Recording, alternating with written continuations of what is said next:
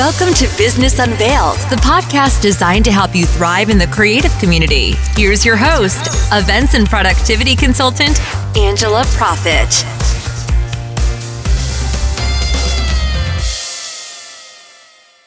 What's up, GSD leaders? Thank you so much for tuning in to another episode of Business Unveiled, where we share expert tips and secrets from top creative industry professionals.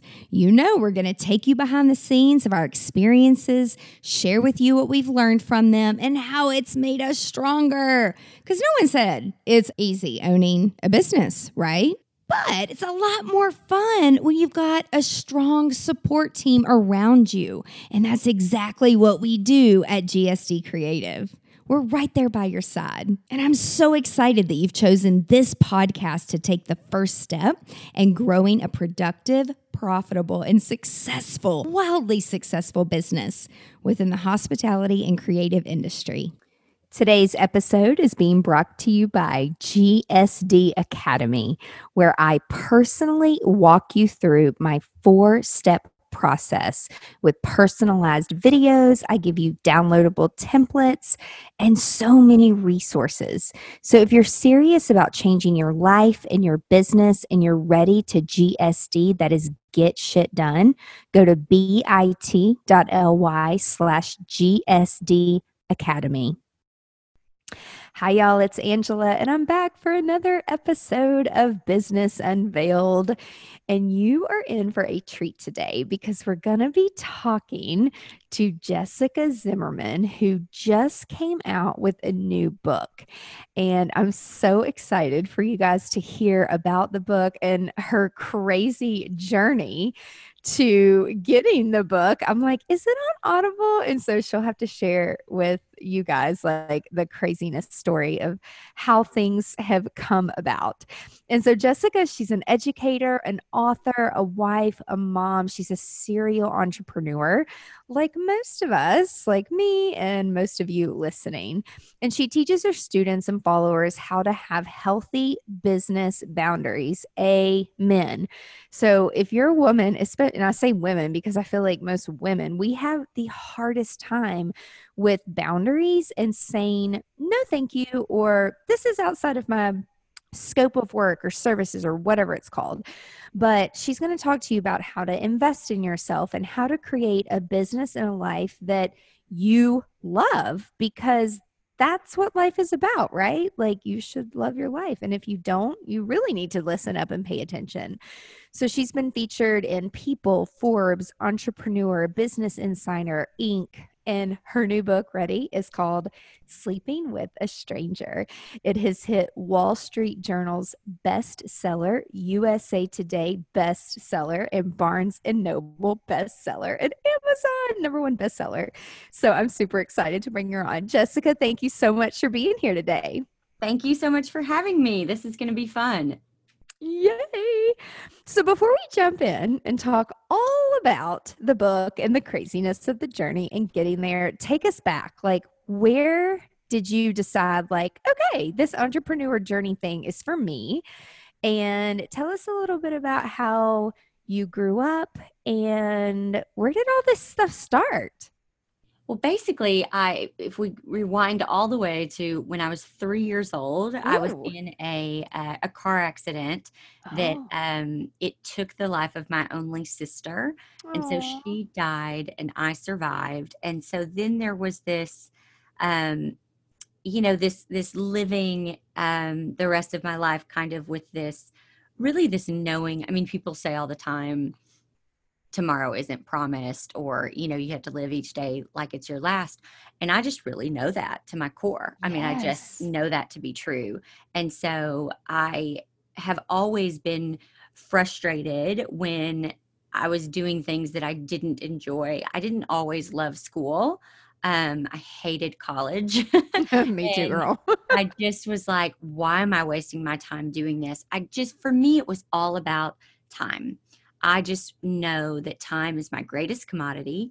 And I wanted to be in control of my own time, if I'm being completely honest. And yeah. I didn't want to have to ask permission to take off. I'm obviously, um, you know, like everyone else in the world, obsessed with traveling. And I just, you know, two weeks out of the year just didn't really seem like enough for me. I Right. thought, I, gosh, I just want to see so much more. And I want, you know, if one day I choose to have children and, and a husband of my own, like, then I want to be able to attend their soccer games and dance recitals and not have to ask permission for these things. Um, it, it- permission to live my life, really Yep. and the only way I knew how to do that was to own my own business. And so Mhm. I um, knew from a young age that I wanted to own my own business. I had no idea what that looked like. I had no idea what that really meant. I didn't even care what that business was. I would have sold knives for a living. I, I almost did. Um, I just wanted to be my own boss. That's all that mattered. But I also noticed that when I left to go to college, my mom really struggled with that because her other daughter had passed away. She kind of poured all of her energy into her one surviving child, which was me. Mhm. And then I leave. And she didn't have a job outside of the home. Her her job was, you know, to raise me, which had to have been the most difficult Yeah. job. Um, but uh, you know, I really saw how hard that was for her when I left. And so part of me wanting to own my own business, aside from having that kind of control over my time, was also, if I'm being honest, a bit of emotional insurance. I mean, there was Mhm. something in me that said, you know, if one day you lose everyone you love, you've got to have something else that is just yours that no one can take away and you know a business is is that for me and so that's i mean it's not all the the typical drivers but that's what landed me here Yeah, but it's it's everything that like your past and and it drives you to do different things and to do things where some people would say, "Oh, give yourself a better life. Give yourself." And I love it the way you say it like that. Like really building the security of like insurance. People tell me they're like, "You sell a security blanket," you know, to our clients like if we're doing events or if we're running sales funnels and ads and it's like i call it i'm like i'm just educating people so that they understand like what's coming but uh, we can't always be in control of that like there's a much bigger power that's in control of that but it's how you take that experience and turn it into something amazing and like that's what you've done and we all know like those of us who are seasoned entrepreneurs like nothing's freaking easy like there's a lot of blood, sweat, and tears behind the scenes of this. And you, I mean, girl, you've been through some stuff. you've been through a little some bit real a little bit well, stuff. we all have i Yeah. mean we all we all have our stuff we all have our journeys and and everything but it it really is what prepares you for what you're ultimately supposed to do. And i really Yeah. do look at it that way. And i think when you can get to a place in your life where you can look at it that way things become a little easier even the hard times you know become a little bit you realize it's a season that it will you know uh, it's just preparing you for something you know greater. And so yeah Did you really start out like on your entrepreneur journey? I know that you were an amazing floral designer, have done beautiful work. And even before you were an educator and before you were an author, did you, was that your first love of like florals and events and oh gosh no no? no i mean it's it's funny that you say that because like i said the only thing i cared about was owning my own business and i um almost bought a kitchen supply store and Shut um, up. no, I'm serious. And I loved it. I loved everything about that store. Um, I- mean, I knew every gadget. I knew, you know, every knife. I knew how to clean it. I knew everything. And um, but the year that we went to purchase that um, was the same year that the housing crisis um, happened. And so, for the first time in a very long time, banks were no longer allowed to loan you, you know, any more money than what an inventory is worth and then slash that inventory in half. Well, this kitchen store was, you know, it was small and, you know, the inventory total in the whole place, I mean, it wouldn't have added up to, you know, about a hundred grand. And when you're looking to buy a business that would be, you know, 10 times more than that a bank can't do that anymore this time at the you know the housing market crisis time and so I, I left because there I didn't need to stay there if I wasn't going to get to to buy it. I had worked there for 4 years prior in preparation of buying it. And so that felt like what a waste of time, you know, uh, to, for me mm-hmm. like um and but what was interesting was a couple weeks later I was at a Christmas party and a lady came up to me and she said, you know, I'm looking to uh, sell my business. I'd like for you to come work for me for a year and then think about buying it. And she hmm. didn't know anything about what had happened with the kitchen store or anything like that. And um, and she owned a wedding rental business. Okay. And so I was like, okay. So I went and worked for her. I ended up buying it, and um, it, we did rentals, and we would do just a, a little bit of flowers on the side. Like I'm talking maybe six weddings a year where there were flowers. Gotcha. And then that kind of mm-hmm. grew a little bit and i started to realize i mean i listen i failed so many times during the first like four years of that business i can't even really Aww. explain it but i i i really went into it with the intention that i think many entrepreneurs do which is the best intentions in the world but we just don't know any better. We just don't know mm-hmm. any better and we think we believe the myth that you have to kill yourself for five years before you ever see a profit and you have to work you know all the time and you can't pay yourself any money. Everything goes back into the business. Like i believed all of that. And so for those first four years i just you know i was working 16 hour days. I didn't bring home a penny. And when i finally had you know i had my daughter and then i got real serious about Mm-hmm. Um, okay, I can't, you know, this is the opposite of why you went into business was to work all the time and never get paid. You need to figure this out. And so I got a loan and did all the education that I could, learned all that I could, and basically learned the foundation of business, which I didn't have. And um, that really turned things around for, for me. And I mean, I just basically bought myself time to learn as much as I could, read as much as I could, listen to as much as I could. And that's when I realized, wow, floral has a really incredible profit margin and mm-hmm. these rentals really don't. And so I got rid of the rentals and I focused only on floral and i mean I, I, still don't know the names of you know 90% of the flowers out there i just kind of would sell myself and sell the fact that i i can make you a beautiful bouquet I, I kind of honed a craft for something but i felt very out of place a lot of that you know of that time of my career because people that i would meet in the wedding world I mean, they were, I mean, in it and all in it. I mean, they, mm-hmm. I mean, if you told them they could never touch a flower again, they would be like, well, just end it now for me. Right. Because I am obsessed with all the flowers and I want to talk about color palettes all day. And I was like, if I have to talk about color palettes again, you know, so, you know, and so it, it was a, and I, I remember just thinking, why am I in this field? Like, why am I in this industry? And it's not that I don't have an appreciation for it.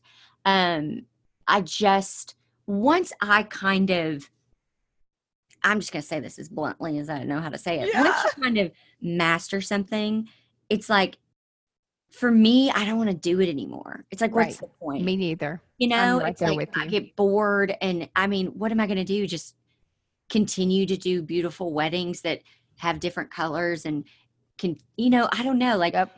it had been our, my work had been featured in you know the the best of the best in the industry martha stewart weddings and all that and yep. i just thought i'm done like yep. you know and i want and i also believe that those clients deserve to have someone who is so excited about their right wedding. and right. i just wasn't there anymore yep Yep, I know exactly how you feel. It's funny because my family had a venue growing up. My uncle started in flowers and he still does flowers like to this day for fun. Even though he sold sold his shop, retired five times, he still does it for fun. And um people are like even though I know how to do flowers doesn't mean I should be doing flowers. like we'll do it every once in a while, but like we have a floral design company that we completely outsource everything, but it's like I'm like you, I can go to the wholesaler and like spend a little bit of time in there, pick up. I know how to make it. I know what looks good, but I couldn't tell you a damn name of anything. Right. Totally. You know, it's just like I just know it looks good and like that's not really important. Right. So um but i what i learned and appreciated especially from like watching my uncle it was very profitable it, you know if you're in the right area because a lot of people they're like oh i'll just go to costco and you know pick up these tula and i'm like you're not paying for this it's not about the flowers there's so much labor there's so much love all the containers all the washing all the dishwashing all the drying all the windexing all the gloves it's so much work and then you have to pray that like if the weather is shitty outside like your flowers aren't going to flop and look like Right. they're dead or something it's very people are like why don't you do flowers like you know how to do it i'm like because i don't want to like it's Right. it's too much of a legality and like Yes. when you're planning and designing and overseeing things like i don't need to be doing it like i can outsource that you it, it is a taught skill like some people just wake up and they're they're good at it but you can teach people like how to put the bouquets together and so so how did you get yourself out of that like when you knew you were done and you're like i want to be an educator well i know that you were having kids and then Oh yeah, and I did not want to be an educator either. Like this is Oh, what's so really? funny about this whole journey is I, you know, so it was. I guess it was 2014 is when I took out that loan to kind of learn everything that I could about business, and Mhm.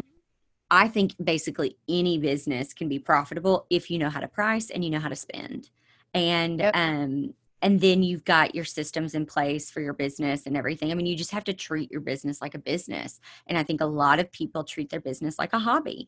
And Yep. you have to ask yourself, am I a business or a hobby? And really get honest about that.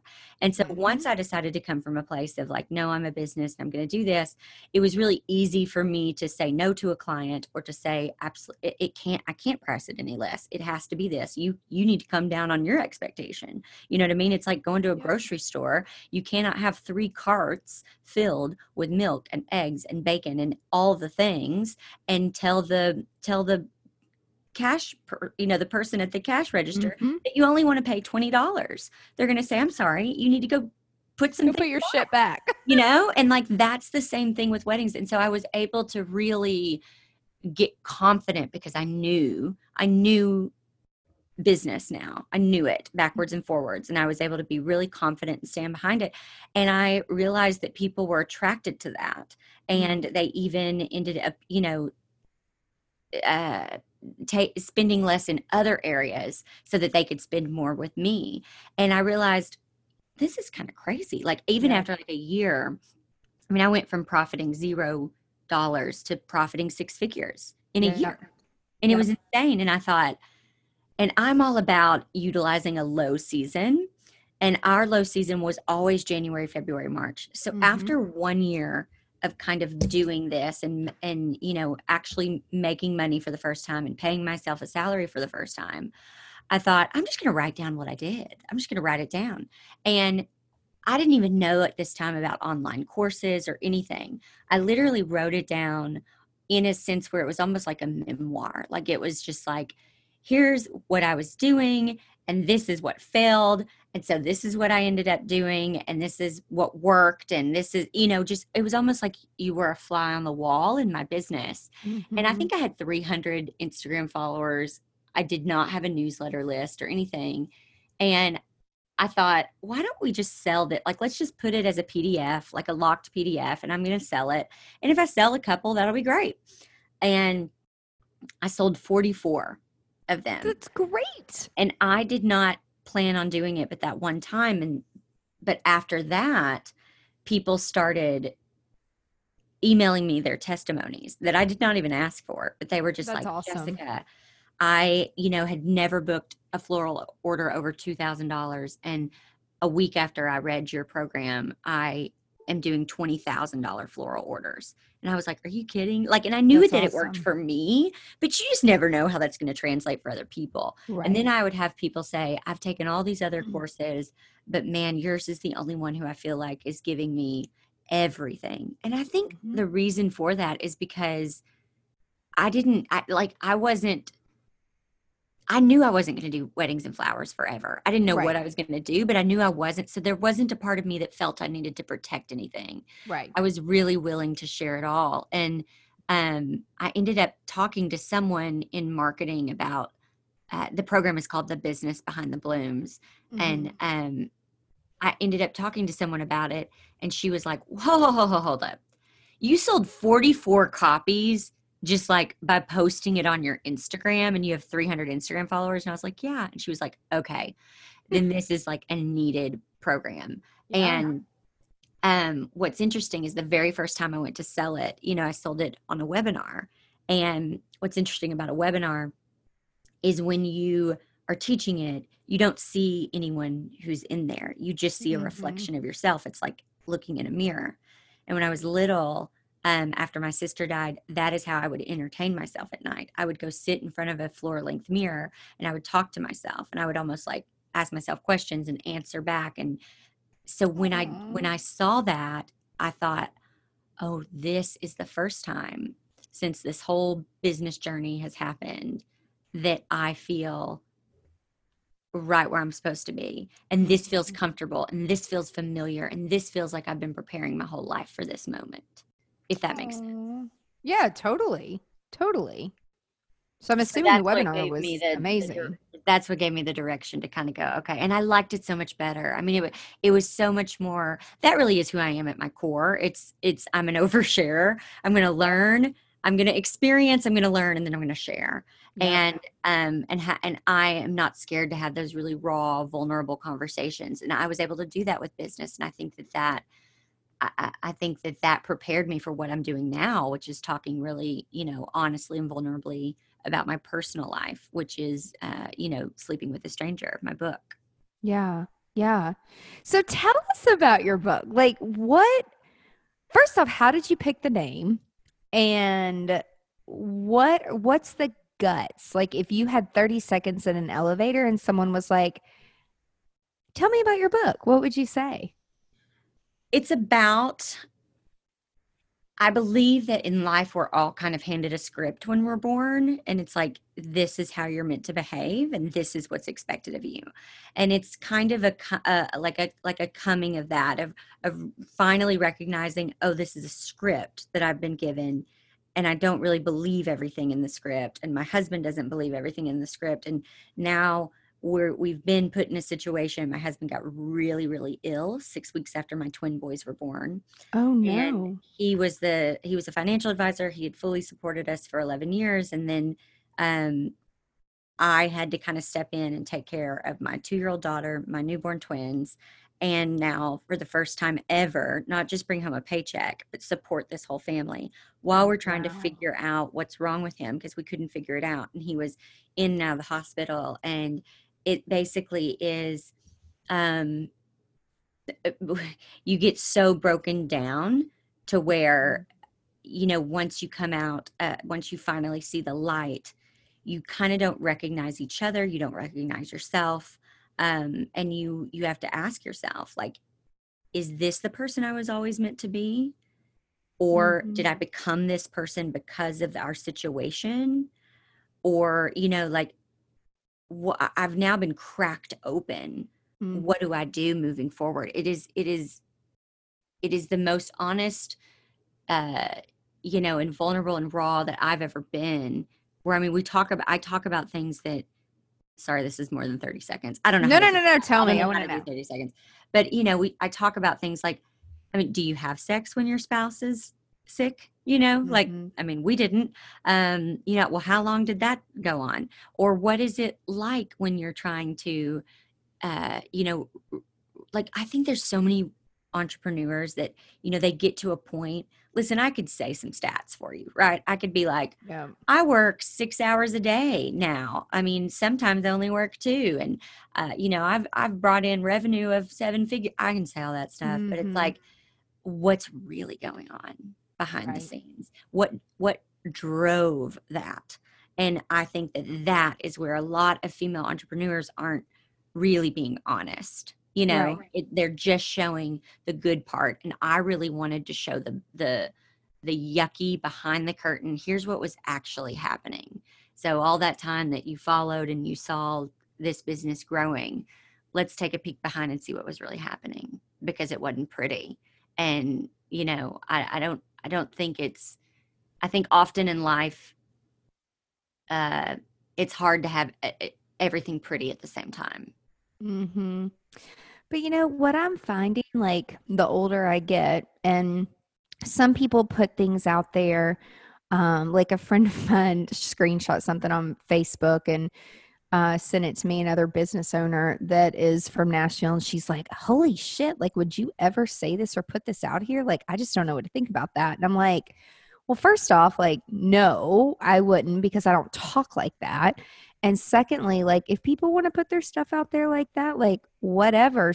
But to me, I'm like, it looks like someone's hurting and they're asking for either empathy or they're asking for peep for help that's just her way of asking for help to let people know like something's wrong like she's angry about something like i'm all about the psychology. That's what i went to school for. I worked in a yes. mental health hospital. Like there is something behind the words that people will hide behind. But when you put out a book, when you put out podcast, when you read your own book, you have to tell them about what you did with. I'm like, is it on Audible? Um, which is a total sidebar conversation. But it's like you were so dedicated. You're like, I am going to make this shit happen. Pandemic, global, kick me out of the hotel. Yeah. I'm going to find another way to do it, which by the way, let's pause and tell them how you did it to get it on Audible like in 48 hours.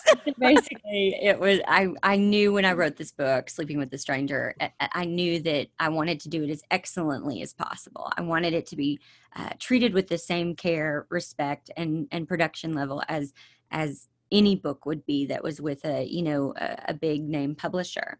Which, by the way, I could have gone with a publisher. I chose to self publish and um, when you do that there's some benefits and there's also some some struggles. And one of them is really having to kind of fight for these things. And people would go ah you don't i mean it's self you don't need to do the audible thing. You're fine. Just sell it paperback. And i was like no. I'm going to have hardback cover. There's going to be ebook. There's going to be paperback. And there's going to be there's going to be an audiobook. And i flew to la i had a, a meeting out there and i was going to do the um, i had a, a session scheduled uh, to have five days to record the audiobook then the pandemic happens and everything gets closed down. Mm-hmm. The hotel is like, we're closing. You've got to get on a flight back home if you want to get home. So I took the red eye home, and on the whole way home, I'm finding connections in Nashville. The second I land, I drive to Nashville um, to uh, a, guy who says he'll do it. He's got two days and that's it. And then everything's shutting down. And so I r- recorded the whole thing in two days. Y'all, that's crazy, but like amazing. That's the stuff that people aren't really honest about. You know exactly. what I mean? And that's determination. Show is that I mean, yes, I was able to grow this business, but but it also was driven so much out of fear. It was driven so much out of fears, fear out of, of talk about psychology.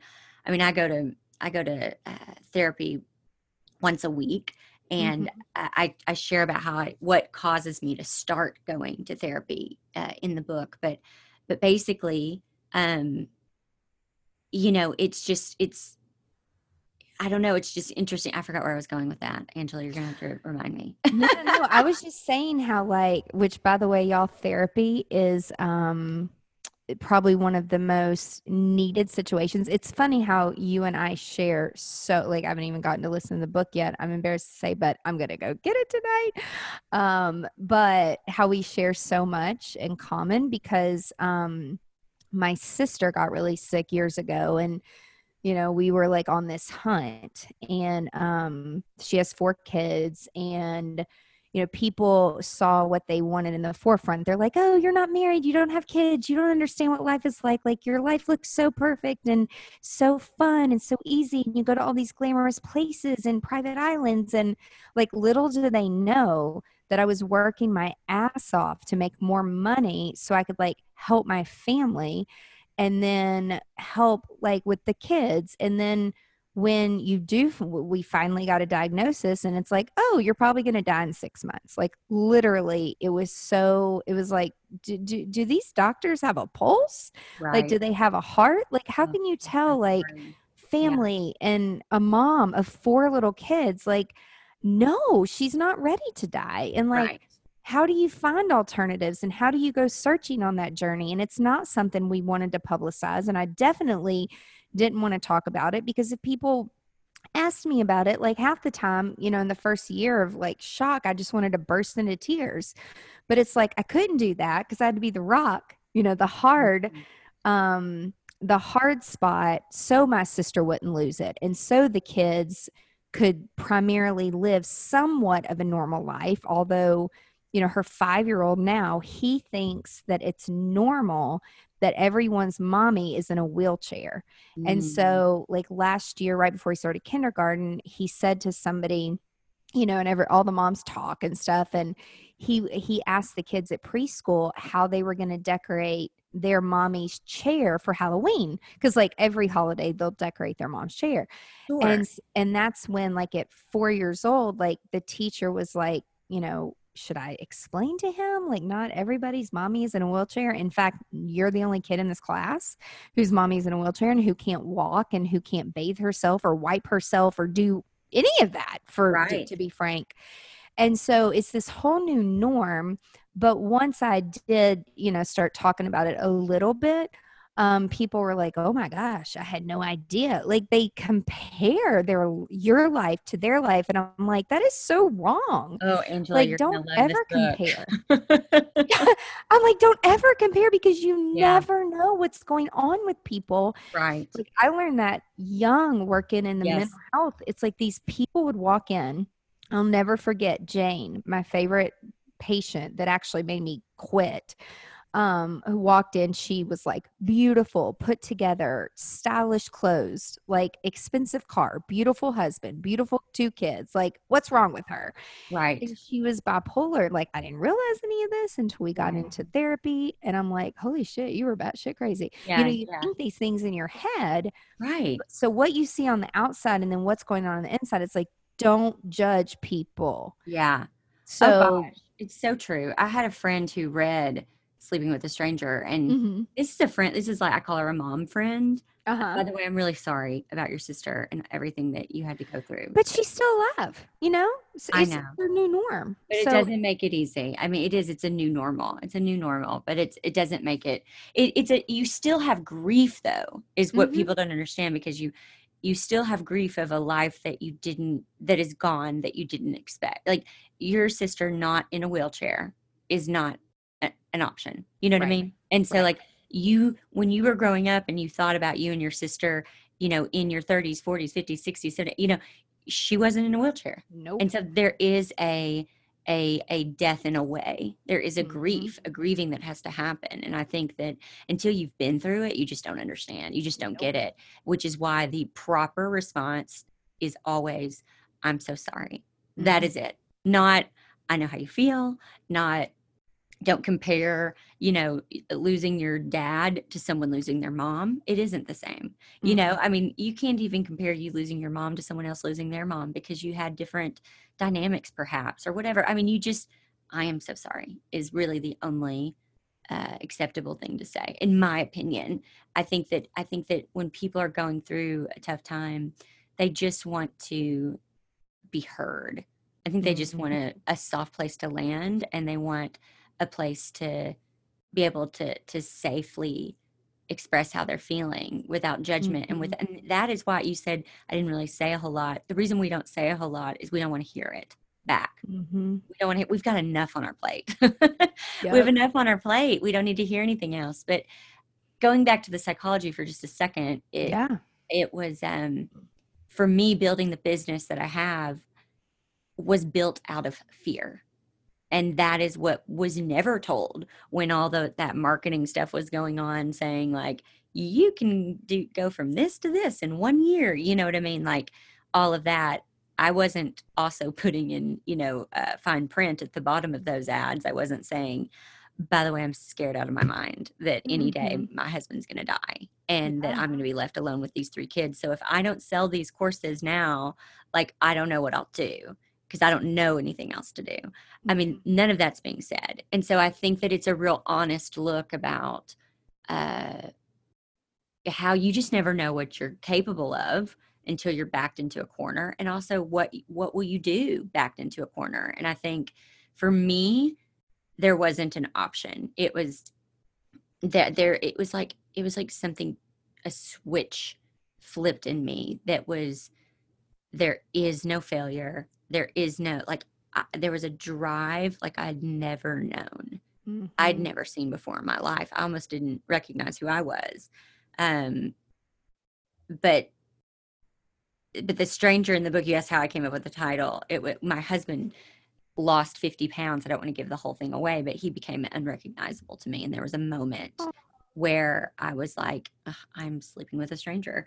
And but then you know as the book continues you realize how much of a stranger i became to myself as well. Gotcha. Because when you are backed up against a wall and you you begin to get shrill and mm. short and mean. And you know i'm a i'm a pretty nice gal um but i was unrecognizable to most people in my life because I'd just become mean. And uh, I think that's what happens when you stop taking care of yourself. Was it mean or mad? Like you were just mad, which makes you mean. I was, I would, yeah, but I mean, all of it. I was exhausted. Yeah. I was mad. I was, I was frustrated because here I was, and I had this role all of a sudden where I was like the full time provider, and my husband was ill and it was like i didn't ask for this. I didn't ask to you know to be uh yeah. 33 at the time you know and i had to you know i remember i went to the he had a he had a, a gastro issue that mm-hmm. we could not figure out. I mean it took there's a line in the book that goes it took a gastro doctor um a guru a holistic doctor and an and an and an New Zealand doctor. Like it took all these different wow. people to figure out what was wrong with him. But um but we finally figured it out. I'm not going to give that away, but the, you know, I remember being 33 and being at Kroger, and this is how the book opens up. But I say, I looked down at my grocery cart that was filled with uh, newborn Pampers, uh, potty training pull ups, oh and God. men's Depends. Aww. And I looked down at that cart and I thought, could my life get any shittier? Yeah. You know, I yeah. mean, and you're 33. And once again, there's that grief of going, you know, when I said for better or for worse 10 years ago, like I knew really there might be a moment where this, this shit might happen, but like I thought we'd be like 80s. You know what I mean? I didn't think right. this was going to happen at 33. And so, right. um, you know, there's just, you have to kind of grieve that. And so and then my husband became someone who I didn't know anymore. And so, in a way, I felt I was mad at him because his body was still there, but who he was, like his soul, who I knew, wasn't there anymore. Mm-hmm. And so it was like, I want to grieve you, but I can't mm. grieve you because you're like a skeleton walking around the halls of our home.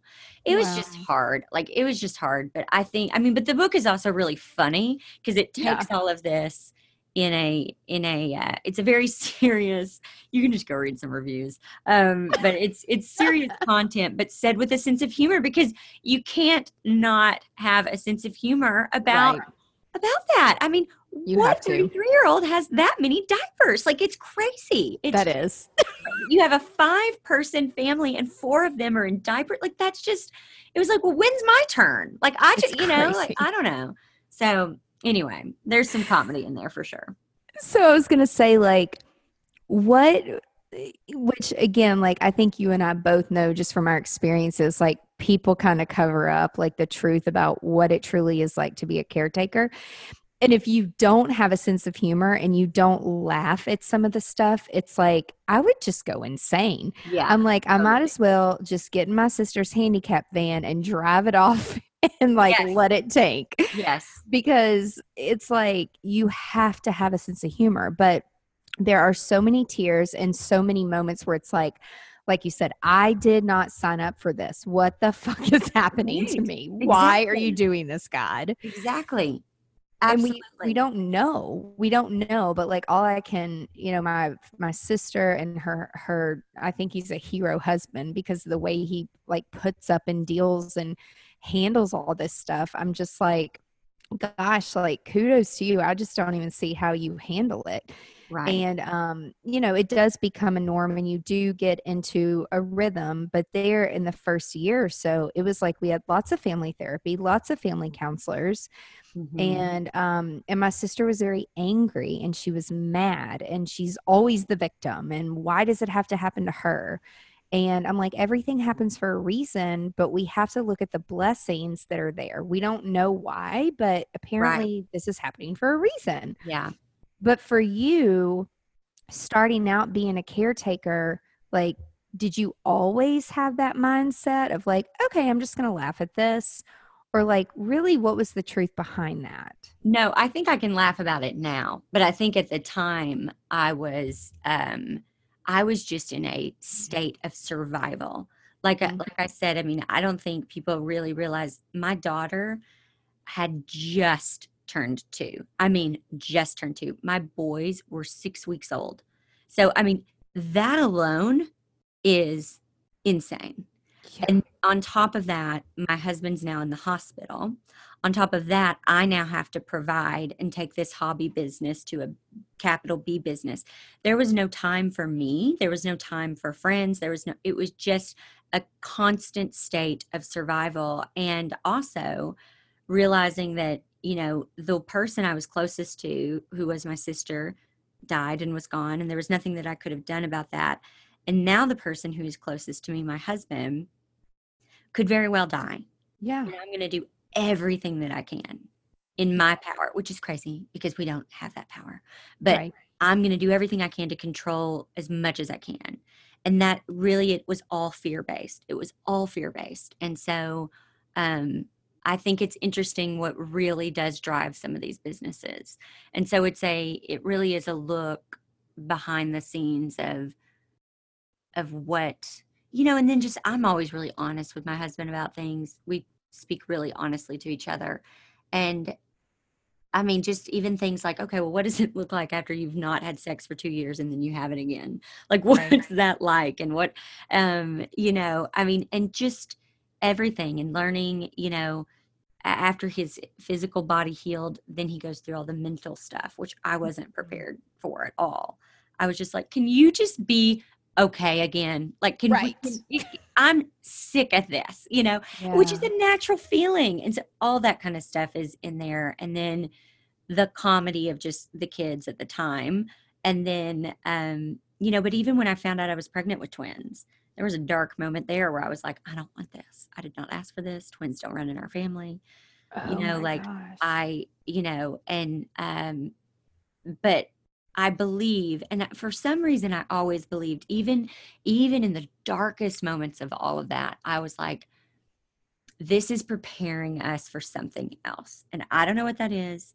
Um, but I believe that this story is going to be used for good. We just have to get through it Mhm. and it was um it was about two months after we had really felt like that chapter had come to an end that i got um kind of an offer for the book and was like okay let's do it. And it made sense to me. Like i felt like everything that i had done in my life up until that point had prepared me to write sleeping with a stranger.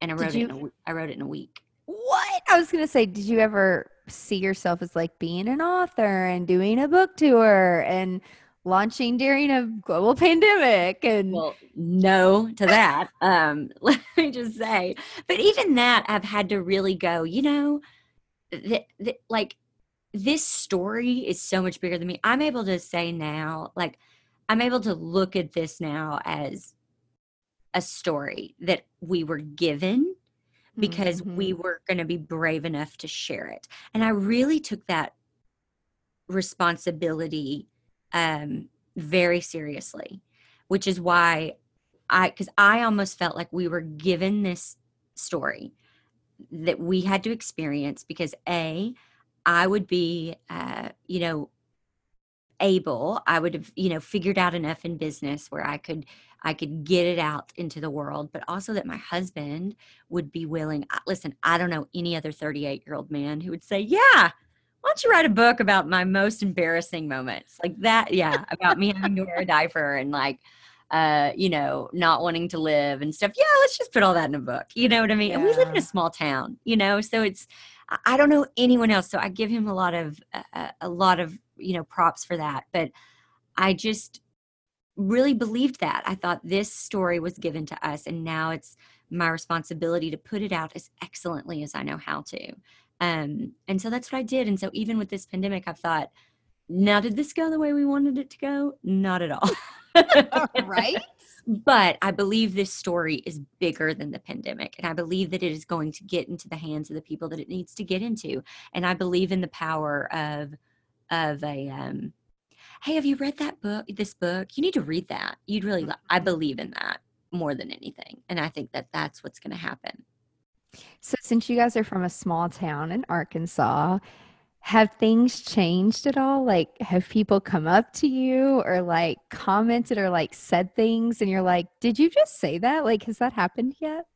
well, I, we've been quarantined most of it, you know. Right. I mean, we've been, you know, but I it, what's interesting, what I didn't expect is um you know, I expected a bunch of people that I didn't know to read it. And then of course their feedback is like, "My gosh, thank you for putting into words the things that Mhm. I feel but I never knew how to put into words or th- you know, whatever." And but I what I didn't expect is um the people who know me to be a little uh you know some of them have been so supportive and amazing you know i've had a couple oh i started to share this earlier um but like a mom friend of mine oh, um, yeah, that's right. We totally yeah went on a tangent. sorry let's get back to that you know she read it and she was like you know i would see you like four days a week during that time like I, I, it just shows that you just never know what someone's Mm-mm. really going through even though you think you know like i she was like i knew brian was sick and you would keep me posted and we did you know but like i just never knew all of that turmoil or like what you were really going through at home or like any of that and it's like yeah because you don't you don't share that in the waiting room of dance class you know what i mean? Like you just don't do that. And i think that you know for a couple of my really close friends i think it was like close friends that i've had since childhood i think it was really hard for them to read and i didn't expect that. I expected them to read it and to be like proud of me Yeah. and not that they weren't but i think they were hurt too that they didn't know more that they mm. had to read about it in a book along with everyone else and that took a couple of conversations of just saying do you understand that i could never verbally process this Mhm. ever the only way that this story was processed was through written words yeah. and I guess I could have given it to you before I gave it to the world. That probably, but hindsight, I can't. I mean, if I could go back, I would. yeah. I'd give it to them first and say, "This is what's about to come out." And, but I, uh, but it's not because anything was said negatively about them. It was just that I think it was hard for them to read what I went through, and they didn't know the depths of it right. when you have such close friends and they feel like they should know those things. And I get that. I get that. It would be if the situation were reversed, I would feel, probably feel the same way. Right. But it's like it reminds me of that show. Oh my gosh, have you seen um I think it's Big Little Lies, Lie Little Big Lies. And um Reese and Nicole both live in Nashville and they have produced some amazing content together. And like I don't really watch TV, but it's like there are some things on Netflix and Hulu that people will tell me like, "Oh my god, you have to watch this." Right. And one day I keep saying, like, I'm just going to do a podcast talking about all of those shows that I binge watch in the background Right. that taught me something. Yeah. And I feel like your book is like that. I don't know if you've seen it, but like these women are best friends, but they're with each other all the time. But they all have like their secret little lives going on. Right. Totally. And we all do. yeah they yeah and it's like it like you said even with your friends it's like you don't want to go out to dinner and have drinks and like mon- like monopolize the conversation and it's like you know a tennis ball back and forth and so we all just kind of hoard it up and then like I, I've gotten that as well. Like if some people like listen to my podcast, or they'll happen to hear something and it's like, well, I didn't know that about you. I'm like, well, I was just about to say that I, that's the worst. response that anyone can say is, Uh-huh. I didn't know that. Well, how come I didn't know that? Well, I didn't know. I, I, you know it now, okay? Do you want Right. to know more? Then you know. But to say that, it's almost like Mm-hmm. it's a, it's totally a selfish statement. I think. Yeah. Because it's like I thought I was more important to you. Yeah. And it's like, uh, okay, this really isn't about you. This is about my husband being sick or my sister being ill or whatever. Like, so I'm sorry you didn't know that, but um, can we get back to that, or do we need to talk to you about how you're important or whatever? You know what I mean? I just think it's the Right. worst thing someone can say. Right. Sorry, go ahead. no, no, no, no. Well, and the thing is, it's like my thing is like, well, don't get your feelings hurt. Like it, it's never come up before. Like exactly. sit around thinking about these things. Like if I'm talking to another individual like yourself, and it's like, you know, we have something in common, it triggers something that happened five years ago, I might bring it up or and uh and and some people that I work with, they're like, You're so reckless. Like you just say whatever comes to your mind and blah blah blah, and you don't strategically think about it. And I'm like, Well, then you're gonna have to get the F over it because that's just who I am and I'm going to say it. And if you don't like it, then turn off the podcast. Like, I don't know what to tell you, Right. but you're the one listening to it. So, you know, if you don't like it, sorry, but not sorry. Like, I'm just trying to be a real person Right. and help other people. Eh, but I love the way you're you're saying it so gracefully. Like you've been given this script, and like you feel it's almost like your duty to get it out there and share it.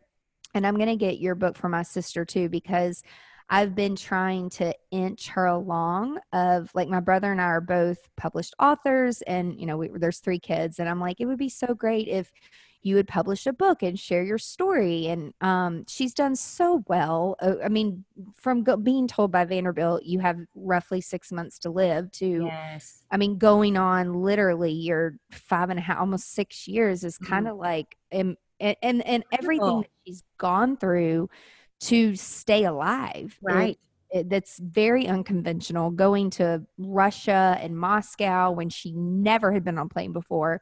Mm. You know, I'm like, you, can help so many people Mm. who are just now starting to struggle with these things. You could probably save so many lives. Right. And like with your book, like I can, I haven't even got to listen to it, but I can probably say like you've probably saved a lot of marriages and you're gonna save a lot of marriages by like putting it out there and being raw and being real. So you know, we always like when I put some things out, people are like, "Don't you? Aren't you afraid of haters? Like, don't people say like really mean things?" I'm like, "Yeah, but you know what? Um, they're the ones listening to it. If they don't like it, they can turn it off. But you just have to grow some thick skin Right. and um you know and be more gracious about the 90% of the people that you're helping and like all the troll people that are negative i'm like i they're just not part of my life like, Right. at all i'm like don't let that in don't let that negativity in Absolutely. but is your husband okay now like Yes. did you all make better? He this is much better. through and Yes, it is. Um, yeah, I mean, when you're reading it, you just will be like, "Oh my goodness!" But uh, and I hope that it helps people with uh, gut issues because we really kind of, I mean, listen, it was once again just this this drive to. I mean, I it, I had a room full of doctors who Mm. wanted to take out my husband's colon, and I stood up and said no Mhm. and they did they said he doesn't need to be released and i said i'm taking him and i didn't listen i'm not a doctor i don't know anything but i know how to go i know how to go with my gut and i know how if something doesn't feel right we got to we got to get up and sometimes you know basically what we did with the doctor's advice for about 6 months was killing my husband and Wow. um and so we kind of go through that and you get to you get to see it and i think there's a lot of people out there who have gastro issues that if they could read this and see and i'm not saying you have what my husband had i'm just saying that there are alternatives or there's something there's usually it's something so simple yes something so simple that doesn't take all of this Mm. medicine and steroids and infusions. I mean my husband was getting infusions weekly with cancer patients and if we didn't have insurance it would have cost us $40000 a month. And i think how much did we pay to kill him? You know what i mean? Now like it makes me sick at my stomach when i look Yep. back. So Yep. it's you can't always you got to be your own advocate. 100%. And while we need doctors and doctors are amazing, Yes, but absolutely. and coming from healthcare, I will say it is a very corrupt system Yes. where money is going to deter and drive a decision for someone and there you know if you ask a doctor like i'll never forget like being at vanderbilt and my mother who's like of the generation where if the doctor's like go jump off the cliff and Yep. swim a few, few laps and Like, you'll be cured like she did it Yep. and i'm like no no no, You're no. gonna love this book so much. Oh i can't wait I'm just like, uh, mama, no, we're gonna get some more opinions. We're gonna dig deeper. Like it, and then at a very young age, like I saw a lot of people that were being released from the mental hospital that w- could like harm themselves, harm Right. other people, but their insurance was up and they just let Yep. them walk out the front door. And I'm Yep. like, I need to move out of Florida. This was in Mhm. Florida, but then I started to realize, like, as I got older, like that's everywhere. That's just Right. not Florida. Right. And it's really sad how corrupt our system is. Like, we need insurance, but the way that some of the doctors play into the game is, like you said, it is killing people. And my dad had throat cancer and he fought it and overcame it. And then, you know, a year or so went by and then his back started to hurt. And then we go get a back scan, and the doctor's like, Oh, the cancer's moved. It's back. It's moved to your lymph nodes. I'm like, He gets a scan every six to eight weeks. Like, why the hell would you not catch that? Right. And they're like, Oh, well, we only, your insurance, his insurance only pays Ugh. for a scan of the neck, not of the torso. I'm like, Why the fuck would you not tell us that? Right. Like, I would pay for it out of my pocket, but no one ever told us or gave us the option Yes. because they just assume that you're not going to self pay for it. And I'm I'm a, a short blonde. What do I know? Like I'm Right. just the daughter driving him to, Right. and I'm like, no, there's much more behind this daughter, and you don't know anything about me. So it's like you know when you say you feel like you know they were killing your like I feel like again everything happens for a reason, but I'm like if we just would have known, my dad might still be here for today and so it just um again we need doctors but anybody listening that, that if you have anything going on like don't take the first opinion don't take the second opinion don't take the third opinion like do your own work. research yeah. Do the work. do the work because if you want it bad enough and you fight for it bad enough like there are alternatives. There are other ways. And like i mean you're walking proof of it. My sister is ro- we call it rolling proof of it because you know a wheelchair. Yes. Um, but it's just it's so powerful to know that there are other ways to yes. get help. You don't And I- always have to listen to the doctor. I think when you can get really uh, aligned with yourself, which is uh, something that I really talk about in the last kind of part of the book, is, you know, kind of finding myself again and really, you know, there's a knowing inside of us. And if we can get still enough to to listen to it, the knowing really knows the answers and it uh and i believe that you we especially women we have that intuition and just like i did at that doctor's office i was like no i mean i just don't believe that's right i don't Mhm. think you're supposed to take his colon out um i think we know a lot of times when we're in those doctor's appointments you know sometimes we're like mm, this isn't reading right or this is and um and i think you've got to you've got to kind of do the work but also listen to your gut and what it says Mhm. yeah like and and there's like um a, a fun like no pun intended like listen to your gut like with the gastro Totally. doctor totally like i can already like see the the um humor like swirling in my head. Yes yes. So I have like two hours left on. I try to listen to a book a week, and so I have like two hours left on this one. And I always try to finish one before I go into the next one, just so I can like be fully present. And oh you don't need to finish brain- that one just start I know. I'm like, okay, I'm gonna walk on the treadmill tonight and finish that, and then I'm gonna like get this one and download this one. So it, Oh. it's fun to like know the story behind it because it's like knowing your drive and your passion around like just getting it done and like wanting to help so many people is incredible. So Oh, thanks. thank you Well, for I hope your everything listeners pick it up. You can uh, get it. It's called Sleeping with a Stranger. You can get it at Amazon or Barnes and Noble, or wherever books are sold. But you can also go to uh, sleepingwithastranger.com or jessicazimmerman.com and you can find it. Um, but it is on Audible if you want. If you want this sweet uh, accent voice reading it to you, um, I love you it. You could go with that option. I love it. Thank you so much for sharing your story and advocating for people who they think something's wrong with them, but the doctors just don't listen. And Mm. so I think that's like one of the strongest takeaways from this story. And you're an amazing, incredible woman, businesswoman, and just, you. um, you know, wife, mom, and, you know, person comes first is like Aw. finding yourself. So Thank you're awesome. But I could talk to you all day. We're out of time, unfortunately. Same. I could talk to you all day as well. We should do. You're few everybody- hours away. I need to I know. out. I know, I know. Uh, but everyone, thank you so much for listening today. Be sure to go and if you love to read, get Jessica's book, Sleeping with a Stranger, and go get it on Audible if you're not a good reader like myself. Like I'm trying to be a better reader, but like I really want to like mm. absorb myself in the story. So go check it out. We'll put all of this in the show notes. And everyone who's listening, thank you so much for your time today. I hope you have a great day, and I'll catch you guys next week. Be sure to tune in to another episode of Business Unveiled. Have a great day. Bye. Now that you have all the tools you need to conquer the world in GSD, just share this with your friends and your fellow GSD leaders. And be sure you're a subscriber so you never miss the juicy details of Business Unveiled. And you can ask Siri to listen to the latest episode, but you got to be a subscriber. Before I go, I have a huge favor to ask, and it would mean the world to me.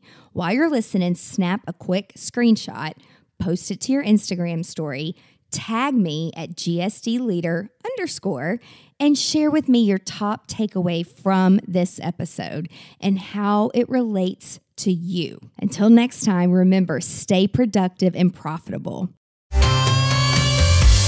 You've been listening to Business Unveiled with Angela Proffitt. Join us next time as we share our experiences to help you be more productive and profitable in your creative business. For more great resources, visit angelaproffitt.com.